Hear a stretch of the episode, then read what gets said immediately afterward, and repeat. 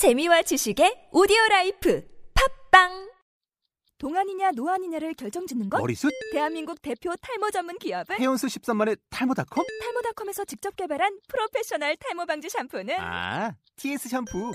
늘어진 두피 모공을 꽉! 단 한 올의 모발까지 꽉! 사용할수록 풍성해지는 나의 모발. 이제 탈모 고민 끝! TS 샴푸. 아웃도어 RV 레저 캠핑에 가장 유명한 쿨러 브랜드는 콜맨? 에이 아니야 도메틱이지 전 세계 캠핑카 냉장고도 전부 도메틱이라고 꽁꽁 얼린 생수통을 넣고 다녀야 하는 아이스박스 시대는 갔다. 전기나 차량용 배터리를 연결하면 스스로 냉각, 영하 22도까지 냉동이 가능한 냉동 쿨러도 오직 도메틱. 도메틱 쿨러로 무더운 캠핑장에서 더욱 시원한 맥주 맛을 느껴보세요 지금 바로 네이버에 도메틱 쿨러를 검색해 보세요. GK 라디오는 국가 이미지 제고의 의미와 자랑스런 대한민국의 산물을 공유하고 자국에 대한 자긍심을 고양하는 방송입니다.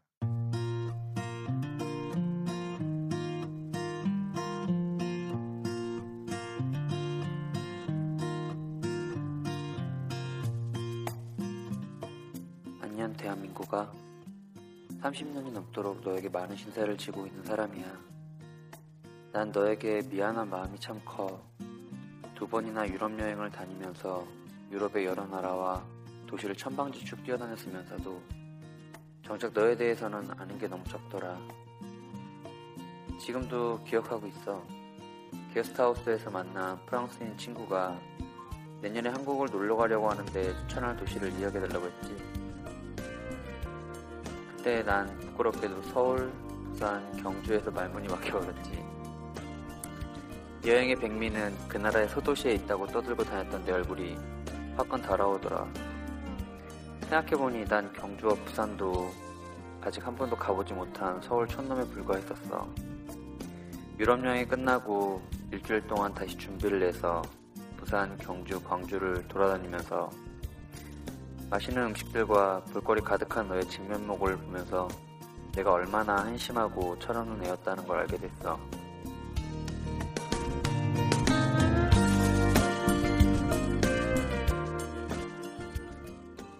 네, 여러분 안녕하세요. GK 라디오 여덟 번째 시간에 오신 여러분들 대단히 환영합니다. 반갑습니다. 저는 GK 라디오의 진행자 한디제입니다. 자, 지난 시간 한류에 대한 이야기 쭉 나눴었는데요. 여러분 어떻게 재밌게 들으셨는지 모르겠어요. 잠깐 말씀드렸죠. 오늘은요 한글에 대한 이야기 나눕니다. 한글 하고 너무 익숙한 거 아니야? 라는 생각을 하실 수도 있는데요. 여러분들, 과연 한글에 대해서 얼마나 알고 계시나요? 이창동 감독의 영화를 굉장히 좋아하는 편인데요. 이창동 감독의 시 라는 영화에 보면 김용택 시인이죠. 뭐, 극 중에는 김용탁 시인으로 나오는데, 이렇게 질문을 합니다. 여러분들은 사과를 얼마나 봤습니까? 뭐 이런 뉘앙스의 질문을 하세요. 그, 수강생들은 몇 번 봤어요? 얼마나 봤어요? 뭐 이런 얘기를 하는데 김용탁 시인이 이런 얘기를 하죠. 여러분들은 사과를 한 번도 본 적이 없습니다. 라고 이야기를 하죠. 그래서 그 어벙벙하게 있는데 시인이 계속해서 이렇게 이야기를 합니다. 본다는 것은 이런 거다라고 하면서 앞으로도 보고 뒤로도 보고 한번 씹어보기도 하고 삶아보기도 하고 껍질을 깎아보기도 하고 이런 것들을 다 했을 때 그것을 보았다라고 이야기할 수 있다라고 시인 이야기를 하더라고요. 자, 여러분들은 한글에 대해서 얼마나 알고 계시나요? 혹은 느끼고 계시나요? 오늘 이 시간을 통해서 조금 더 채워지는 시간이 되었으면 하는 바람이 있습니다. 라운정과 함께하는 대한민국을 말하다에서 한글에 대해서 폭 넓게 이야기 나누도록 할게요. GK 라디오 여덟 번째 시간 시작하겠습니다.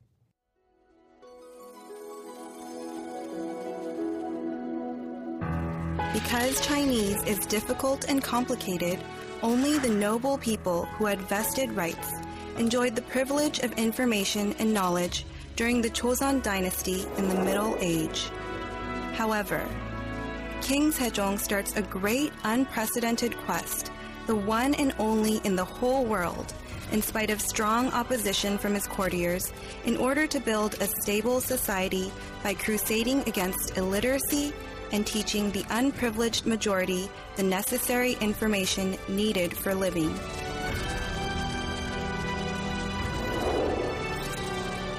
The invention of new letters tried in the Middle Age, countering the universal rule that all language must evolve slowly over a long period of time. in the year 1443. Hunger was created based on humanism to allow the poor and the literate, the illiterate, to learn and write easily. Hangul was originally invented constituting 28 characters, but it has eventually evolved into 24 characters. It has taken root as the greatest Korean legacy and spiritual keynote.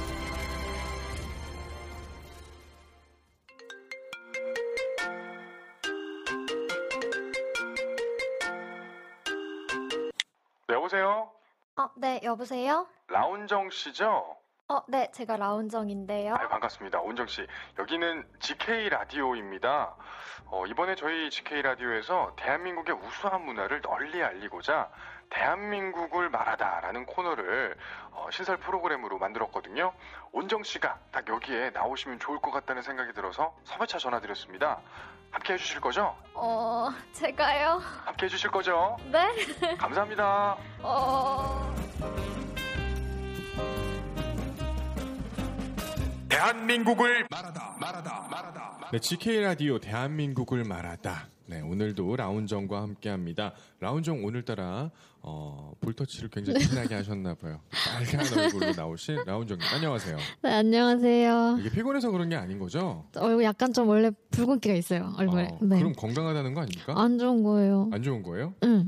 약간 붉은기는 뭐 피가 잘 도는 거 아닌가요? 그런가요? 근데 저 혈액순환 안 된다 그러던데. 아 그래요? 얼굴에서만 도는 겁니다.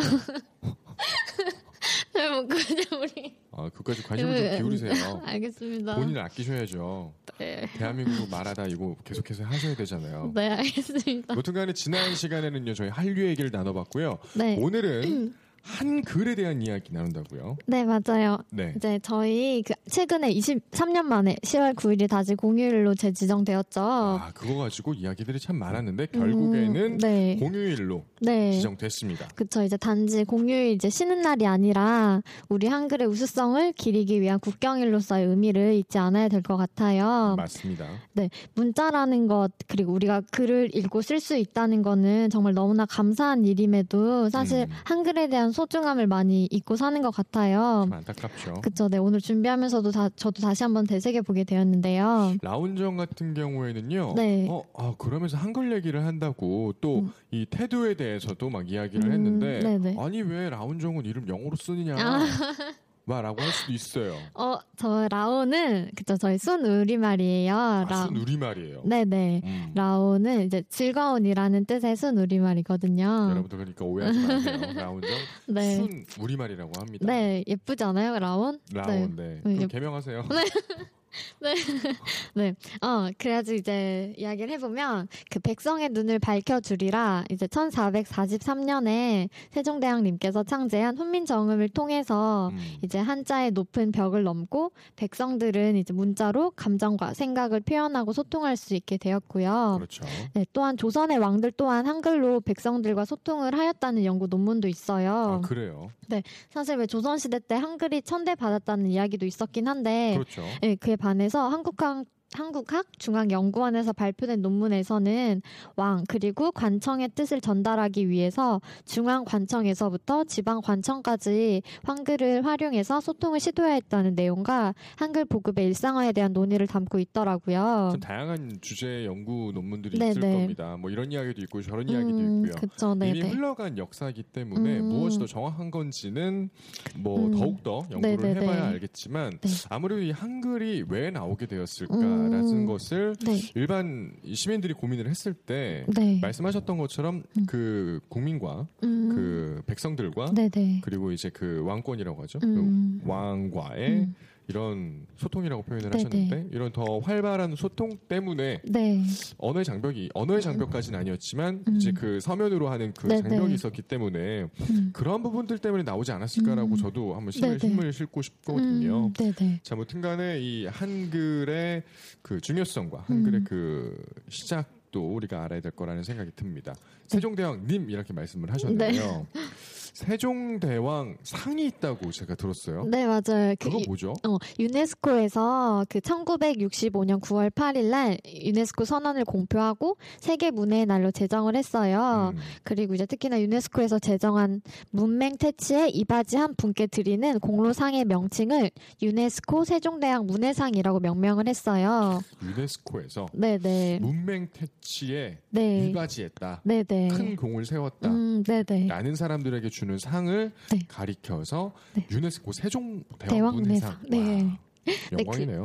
그쵸. 네. 그리고 또 이제 훈민정음 또 1997년 유네스코 세계 기록 유산에 등재되기도 했어요. 유네스코 세계 기록 유산까지 네네. 등재되었다. 자, 정말 그 찬란한 업적을 음. 가지고 있는 이 한글, 이 네네. 훈민정음까지 네. 이야기를 나눠봤습니다. 음. 자, 그렇다면요 이번에는 이 모두 많은 분들이 알고 계시겠지만 또 이제. 원정 씨가 네. 또 준비한 것들이 있을 테니까요. 네. 한글의 우수성이라 하면 뭐가 있을까요? 네, 이제 흔히들 한글 하면 과학적이란 이야기 많이 하죠. 과학적이다. 네, 미국의 하버드대 교수 라이 샤워는 한글은 오늘날 사용되는 문자 체계 중 가장 과학적이라고 이야기를 했어요. 제일이다, 으뜸이다라는 거죠. 네, 이제 현재는 자음 14자, 모음 10자 모두 이제 24 24자인데 이제 15세기에는 자음 17자, 모음 11자, 총 28개 글자였다고 해요. 음. 이 유한한 수의 기호와 몇 가지 규칙만으로 무한한 소리를 만들어 표현해낼 수 있는 한글이죠. 네. 네, 이 자음은 그 닷소리라고 해서 그 발음하는 과정이 그 발음 기관, 발음 부위와 연관이 있는데 반해서 네. 모음은 홀소리라고 해서 특정 발음 기관과는 무관을 해요. 아, 그래요. 네네. 이 점을 그 세종대왕님은 정확히 파악을 해서 말소리가 나오는 발음 기관을 그 원형 문자를 상형화해서 만들었고, 음. 그 다음에 모음은 또 하늘과 땅, 사람의 추상적인 모습을 상형화했어요. 음. 이렇게 자연의 이치에 따라서 만들어진 한글이 정, 되게 과학적이면서도 자연스러운 문자가 된 거예요. 짧게 정리해서 말씀을 해주셨지만 네네. 이게 정말 엄청난 많은 음. 어, 고민과 노력 끝에 그쵸. 나온 거라는 네네. 생각이 듭니다. 물론 세종대왕님께서 만들었다라고 말씀을 하시지만 네. 이게 혼자서는 할 수 없는 그쵸. 거잖아요. 집현전에 수많은 학자들이. 정말 음, 많은 분들이 네네. 이건 이것을 창조해낸 거죠. 그쵸. 정말 대단한 음. 일을 네. 했고 그러한 어 정말 그 감사한 일 때문에 음. 저희가 또 이렇게 방송도 만들고 네, 네. 하나게 어. 그렇게 된 거라는 생각이 듭니다. 일단 네. 뭐 한글 음, 과학적이다. 네. 음.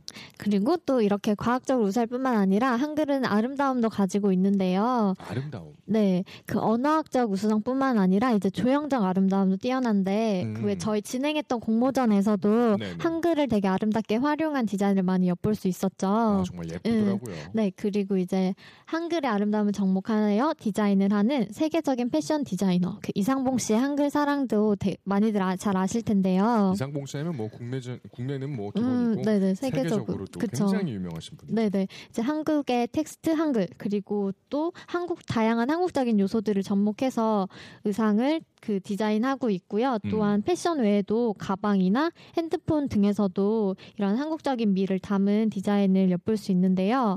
네, 그는 이제 1985년 그 디- 의상 디자인을 시작할 때 하얀 의상에 태극 문양을 시- 새겨 넣으면서부터 그 한글 의상을 디자인하기 시작했다고 해요. 와, 30년이 지났네요. 그쵸 오래됐죠. 네. 네. 그리고 이제 2006년에 프랑스 파리의 후즈 넥스트에서 한글을 접목시킨 패션에서 알려지기 시작했다고 해요. 아, 20년 정도 네네. 만에 이제 음. 빛을 보게 되는 거군요. 네네. 그 이제 디자인들은 그 담고 있는 의미나 가치뿐만 아니라 보기에도 너무나 아름다운데 특히나 이제 왜 김연아 선수가 입었던 의상.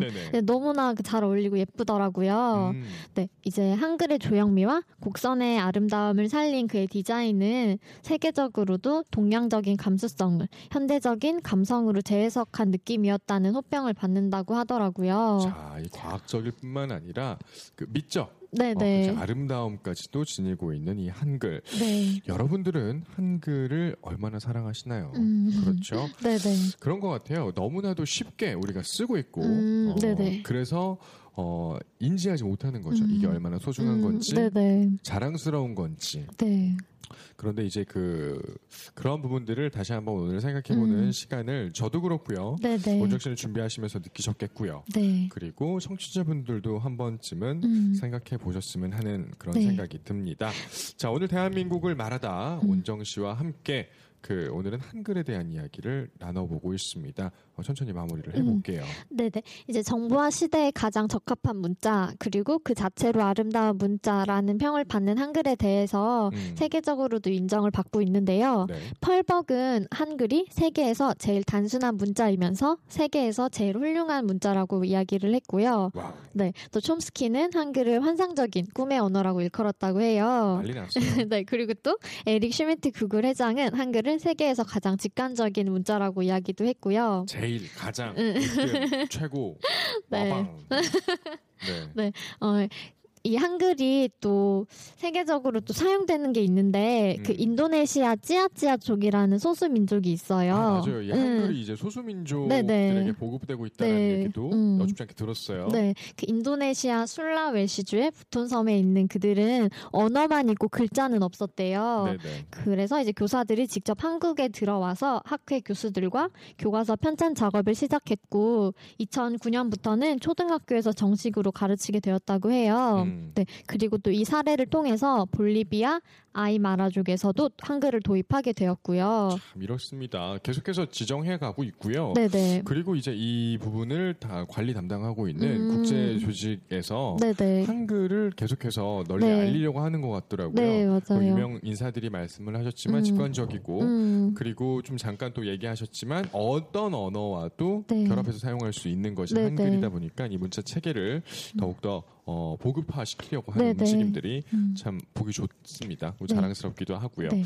자 그런데요, 제가 잠깐 말씀드렸지만, 음. 음, 과연 음. 온정 씨는 오늘 방송을 준비하면서 네. 많은 생각들을 하셨을 것 같은 생각이 네. 들지만, 음, 네. 과연 우린 정말 어떤가? 음, 네, 음. 그렇죠. 그쵸. 이제 세계적으로 가치를 인정받고 있는 한글임에도 사실 정작 우리 너무나 소홀했던 것 같고요. 음, 다행히 최근에는 아까 처음에 이야기했듯이 라옹처럼 예쁜 우리 순 우리 말에 대한 관심도 많아지고 있기는 해요. 네. 그렇지만 이제 저희는 한글보다는 어릴 때부터 외국어 공부에 너무 열중을 음. 하고 하는데 물론 외국어 공부도 필요하고 저도 계속 배우고는 있지만 사실 네. 저는 외국어는 어, 수단이라고 생각을 하거든요. 음, 물론 언어를 통해서 문화 나 이제 수많은 것들도 함께 배울 수 있기는 하지만 네, 어, 맹목적인 것은 별로 좋지 못한 것 같아요. 그렇죠. 네. 물론 이제 우리 고유의 것만을 너무나 지나치게 강조하는 것 또한 바람직하지는 않을 테지만 음, 이렇게 그 라디오를 준비하면서 다양한 테마들로 준비하면서 가장 많이 하게 되는 생각은 이제 균형과 조화라는 생각이 들더라고요. 너무 지나치면 안 된다라는 말을 두고 사자성어로 음. 과유입니다. 이렇게 말씀을 하셨습니다. 네. 저희 방송을 들으면서 여러분들도 다양한 생각들을 음, 하시겠죠. 네. 어, 이런 것들을 또 발판 삼아 도약하는 우리가 되었으면 하는 바람 이 있습니다. 네. 자, 무튼 간에 오늘 또 준비하시느라 고생 많으신 온정 씨 어, 다음에 다시 뵙도록 하겠습니다. 네, 감사합니다. It took more than 50 years for Korean language classes to be a part of a French high school curriculum.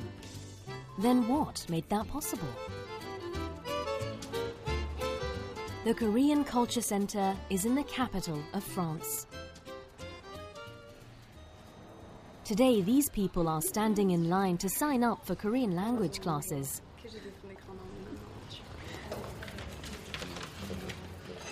Euh, C'est pour inscrire ma fille parce qu'elle est très intéressée par la culture coréenne, la civilisation coréenne et tout ce qui touche un peu la Corée. Euh, oui, en coréen, euh, les, les petits cours d'initiation qu'ils font l'été euh, ici. Donc j'en ai profité et j'ai trouvé ça intéressant, mais je me suis dit qu'il fallait que je continue. The Culture Center took online registrations in advance, but these people had to sign up in person because just 12 minutes after the online registration system started, more than double the maximum capacity of the classes signed up and crashed the system.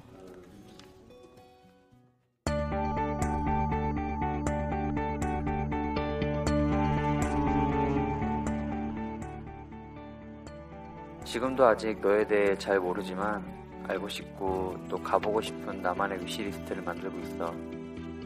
기대해도 좋을 것 같아. 그리고 한편으로는 참 너에게 많이 고마워.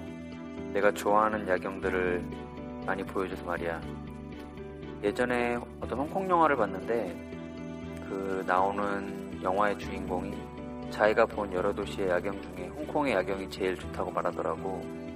하지만 내 생각엔 그 사람 아직 한국에 와보지 않았기 때문에 그런 소리를 하는 걸 거야. 난 대한민국 너의 야경도 절대 뒤지지 않는다고 생각해. 요즘 따라 밤하늘의 별이 잘 보이지 않는 이유는 그 아름다운 별들이 밤이 되면 모두 내려와 내 곁에 지켜줘서 그런 거지 않을까? 앞으로도 난 너의 낮과 밤을 모두 사랑하면서 널 더 잘 알아가기 위해 노력할게. 건강하고 앞으로도 잘 부탁해. 고마워.